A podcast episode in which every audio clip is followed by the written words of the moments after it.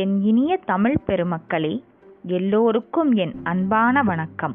நாம் பயணித்து கொண்டிருப்பது எழுத்தாளர் ஐயா திரு இந்திரா சௌந்தரராஜன் படைப்பான கன்னிகள் 7 பேர் நாவலின் 2வது கன்னி அத்தியாயம் 10 தொடர்பகுதி. உங்களுக்காக வாசித்தளிப்பது அம்பிகா நாராயணன். அத்தியாயத்திற்குள் தொடர்வோம். ஒரு ஸ்மால் ரீகேப். சுவாமிநாத குருக்களும் அவருடைய மூத்த மகளான ரம்யாவும் கன்னிப்பட்டியிலிருந்து அழகியநல்லூர் கிராமத்துக்கு வராங்க. அவருடைய அம்மை வார்த்திருந்த மகளை பார்க்கறதுக்காக. அங்கே பக்கத்து வீட்டு ருக்மணி பாட்டி இவங்க வர்றது சமயம் அவங்களும் வராங்க. அவங்களுக்கு நடுவில் நடக்கிற கான்வர்சேஷன்ஸ் அதெல்லாம் பார்த்தோம். அதுக்கப்புறம் அவருடைய மகள்களுக்கு ருக்மணி பாட்டி குளிக்கிறதுக்கான காரணம் என்ன, ஏன் குளிக்கிறோம், குளிக்கிறதுனால என்ன பயன் அப்படிங்கிறதெல்லாம் ரொம்ப விலாவாரியாக சொல்கிறாங்க. அது போன அத்தியாயத்தில் பார்த்தோம். அதன் தொடர்ச்சியை இன்று பார்ப்போம். சாமிநாதா, நானும் பார்க்குறேன், நீ அந்த கன்னிப்பட்டியை விடவே மாட்டேங்கிறியே. அந்த நாடி ஜோசியம் சொன்னது உன்னை அவ்வளவு தூரம் பாதிச்சிடுச்சா என்ன? ஆமா அக்கா, நான் கூட முதல்ல அந்த ஜோசியத்தை பெருசாக எடுத்துக்கல.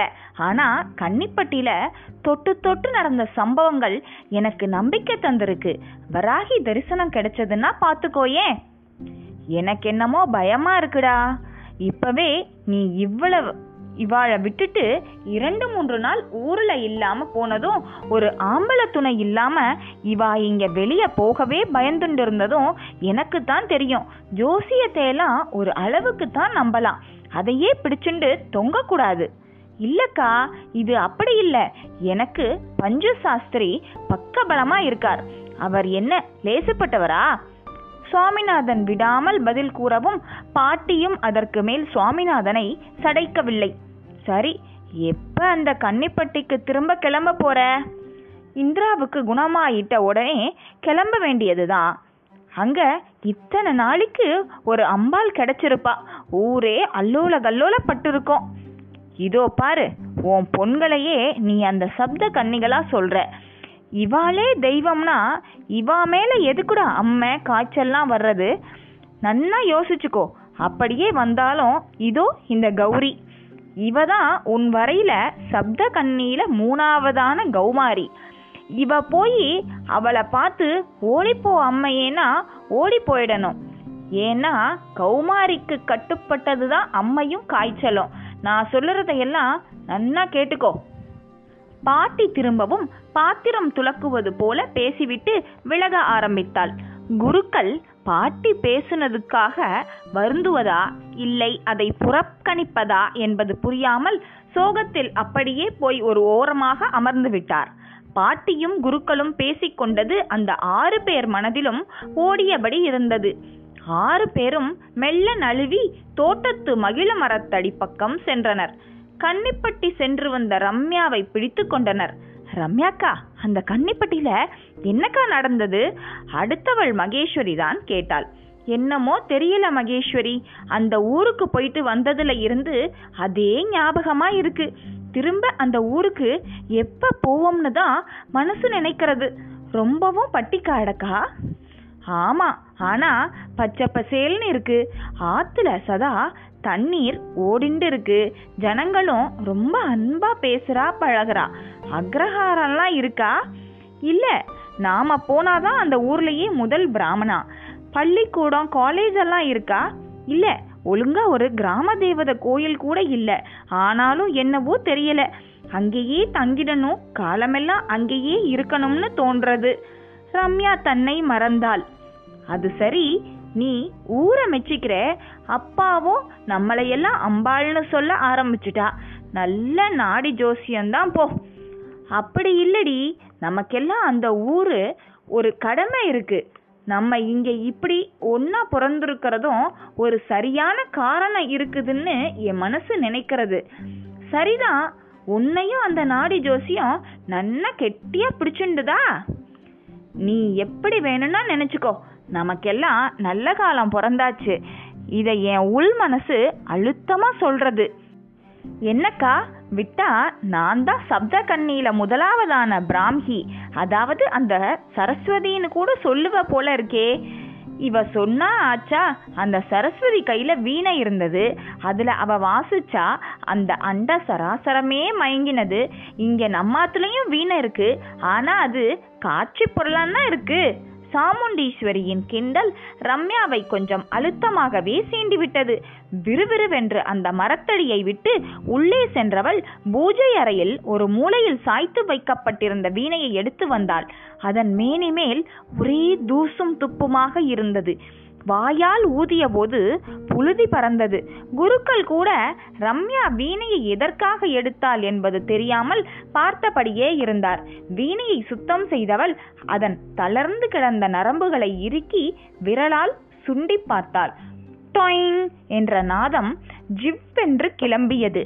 அந்த வீணையை அதற்கு முன் அவள் ஒரு நாள் கூட வாசித்ததில்லை. அவள் அத்தைதான் அந்த குடும்பத்தில் வீணை வித்வானாக இருந்தவள். அத்தை காலமான பிறகு அவள் ஞாபகமாக அந்த கொண்டு வந்து வைத்து விட்டார்கள் குருக்கள். அப்போது வீணை வாசிக்க கற்றுக்கொள்ளும்படி பெண்களிடம் சொல்வார். ஆனால் அழகிய நல்லூரில் வீணை சொல்லித்தர ஆள் இல்லாததால் கடைசி வரை அந்த வீணை பயன்படவே இல்லை. ஆனால் இன்று எந்த நம்பிக்கையில் வீணையை ரம்யா கையில் எடுத்திருக்கிறாள்? குருக்கள் பார்த்து கொண்டே இருக்க ரம்யா வீணையை ஒரு மாதிரி மடியில் வைத்து கொண்டு கையையும் வளைத்து வீணையை வாசிக்க ஆரம்பித்தாள். ஆரம்பத்தில் ஒரு மாதிரி டொயிங் டொயிங் என்றுதான் சப்தம் வந்தது. ஆனால் போக போக அப்படியே அற்புதமான மோகன ராகத்தில் ஒரு கீர்த்தனை உருவாகத் தொடங்கிவிட்டது. குருக்களால் நம்பவே முடியவில்லை. அப்படியே விகித்து போய்விட்டார். அந்த நாதம் பக்கத்து வீட்டுக்குள்ளும் கேட்டு ருக்மணி பாட்டியையும் இழுத்து வந்தது. ஓடி வந்த பாட்டி அப்படியே வீட்டு வாசற்படியிலேயே நின்றுவிட்டாள். மற்ற சகோதரிகளும் வரிசையாக அவள் பக்கத்தில் போய் சம்மணம் போட்டு அமர்ந்தனர். ஒரு அதிசயம் போல இந்திராவும் எழுந்து வந்து அமர்ந்தாள். தங்களையும் அறியாமல் அவர்கள் ஒரே நேர்கோட்டில் அமர்ந்த விதத்தில் ரம்யா வீணை வாசித்தபடி இருக்க, அவளுக்கு அருகில் இரண்டாவதாக மகேஸ்வரி, மூன்றாவதாக கௌரி, நான்காவதாக வைஷ்ணவி, ஐந்தாவதாக வரலட்சுமி, ஆறாவதாக இந்திரா, ஏழாவதாக சாமுண்டீஸ்வரி என்கிற ஒரே வரிசை அப்படியே உருவாகிவிட்டது. ருக்மணி பாட்டிக்கு அது ஒன்றும் தற்செயல் சம்பவமாகவே தெரியவில்லை. அதிலும் ரம்யா வீணை வாசிக்கும் விதமும் அதிலிருந்து வெளிப்படும் நாதமும் பாட்டியை அப்படியே உருக்கிவிட்டது. ரம்யா அமர்ந்திருந்த இடத்திற்கு நேர்மேல் சரஸ்வதி கேலண்டர், அதில் சரஸ்வதி அமர்ந்திருப்பது போலவே அதே கோலத்தில் ரம்யா. குருக்கள் தன் மக்களை சப்த கன்னியர் என்று குறிப்பிட்டது ஒருவேளை உண்மைதானோ? பாட்டிக்குள் கேள்வி ஓடியது. தன்னையும் அறியாமல் பரவசத்தில் கைகள் கூப்பின. அப்பொழுது வாயில் புறத்தில் ஒரு பிராமணரும் அவர் மனைவியும் பஞ்சகட்சம் மடிசார் கோலத்தில் வந்து நின்றார்கள். அவர்கள் கைகளில் ஒரு தட்டில் பெரிய ரோஜா மாலை, கூடவே எலுமிச்சம்பள மாலையும். வீண இசை அவர்களை மெய்மறக்க வைத்திருந்தது. அவர்கள் யார், எங்கிருந்து வந்தார்கள் என்றெல்லாம் எதுவும் தெரியவில்லை. விறுவிறுவென்று உள்ளேயும் நுழைந்தவர்கள் குருக்களை பார்த்துவிட்டு அவரை நெருங்கினார்கள். ரம்யா வீணை வாசிப்பதை தொடர்ந்து கொண்டிருந்தாள். மற்ற அவள் சகோதரிகளும் அவளது கானத்தில் மயங்கி இருந்தனர்.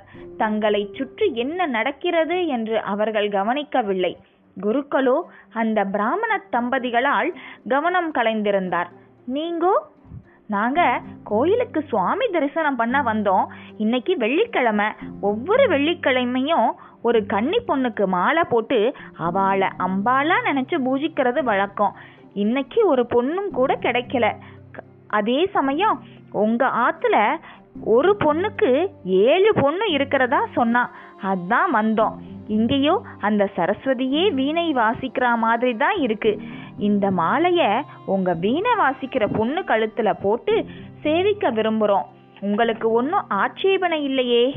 அவர்கள் கேட்கவும் குருக்களுக்கு கண்களில் ஜலமே வந்துவிட்டது.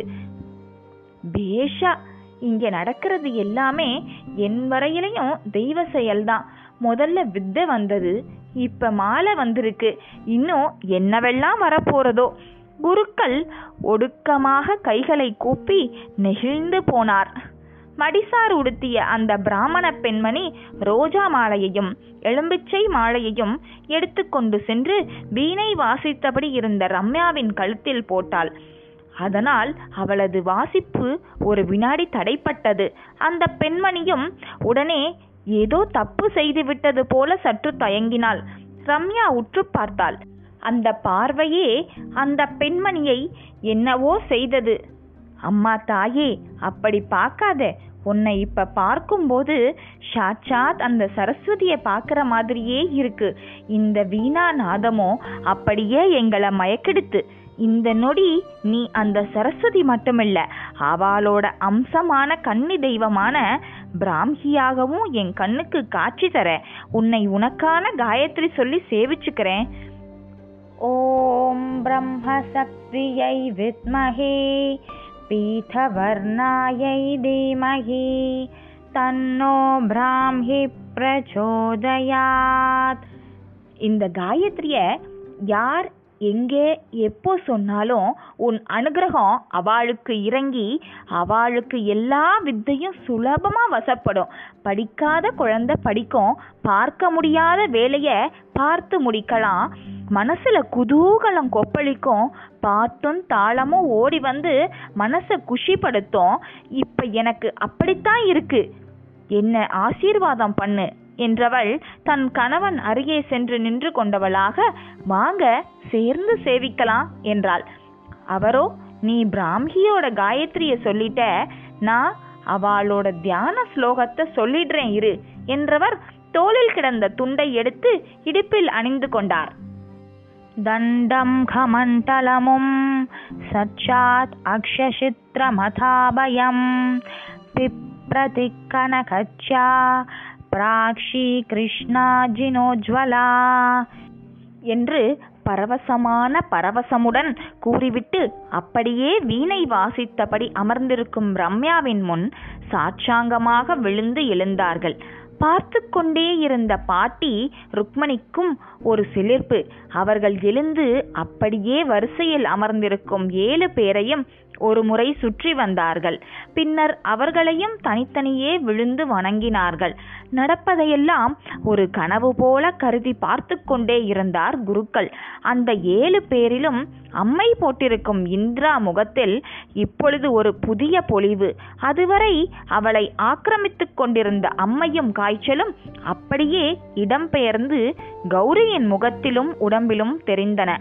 ருக்மணி பாட்டி அதை பார்த்த தான் மிரளவே ஆரம்பித்தாள். அந்த தம்பதிகள் வணங்கி முடித்துவிட்டு விடைபெற்று கொண்டவுடன் பாட்டி நேராக கௌரியிடம்தான் சென்றாள். அம்மாடி, என்னடி இது, அம்மா இப்ப ஓ உடம்புலையும் முகத்திலையும் தெரியறது, இந்திராவை பாரு பளிச்சுன்னு ஆயிட்டா. ஆமாம் பாட்டி, நீ தானே என்ன அந்த மாரியம்மான்னு சொன்ன. நானும் உடனே மனசுக்குள்ள, நான் மாரியம்மானா அந்த அம்மை எனக்குத்தானே வரணும்னு நினச்சேன், அது என்னடானா நிஜமாலுமே வந்துடுத்து என்று சொல்லி சிரித்தாள். பாட்டியால் அதற்கு மேல் எதுவுமே பேச முடியவில்லை. கைகளைத்தான் கூப்ப முடிந்தது. அப்படியே குருக்கள் பக்கம் திரும்பியவர், சாமிநாதா, அந்த நாடிய நான் இப்போ நம்புகிறேன். இவா இப்போ யாருன்னு தெரிஞ்சு போயிடுத்து. உன் குடும்பம் மூலமாக ஒரு தேவ நாடகம் நடக்க தொடங்கி இருக்கு. இதுக்கு நீ ரொம்ப கொடுத்து வச்சிருக்கணும். நீ இப்போவே கன்னிப்பட்டிக்கு புறப்படு. அங்கே நிறைய அதிசயமெல்லாம் நடக்க போகிறதுன்னு என் மனசுக்கு தோன்றது. ருக்மணி பாட்டி சொல்ல சொல்ல குருக்களுக்கு ஆனந்தம் கண்ணீர் திரண்டு வரத் தொடங்கியது. ரம்யாவோ தொடர்ந்து வீணை வாசித்தபடிதான் இருந்தாள். இதனோட இந்த அத்தியாயம் நிறைவடையுது. இந்த அத்தியாயத்தை படிக்கும்போது எனக்கு உங்களோட ஷேர் பண்ணணும்னு தோணுனது அபிராமி அந்தாதியில் 70வது ஸ்டான்ஸா. அதை நான் சொல்கிறேன் உங்களுக்கு.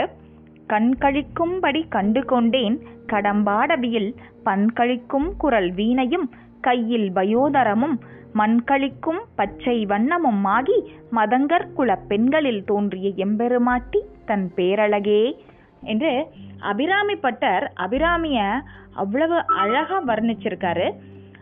அதனுடைய அர்த்தம் என்னன்னா, அபிராமியை நான் என் இரு கண்களும் கழிக்கும் விதத்தில் கண்டுகொண்டேன் கடம்ப வனத்திலே அவள் உறைந்து இருந்த காட்சியை நான் கண்டுகொண்டேன்.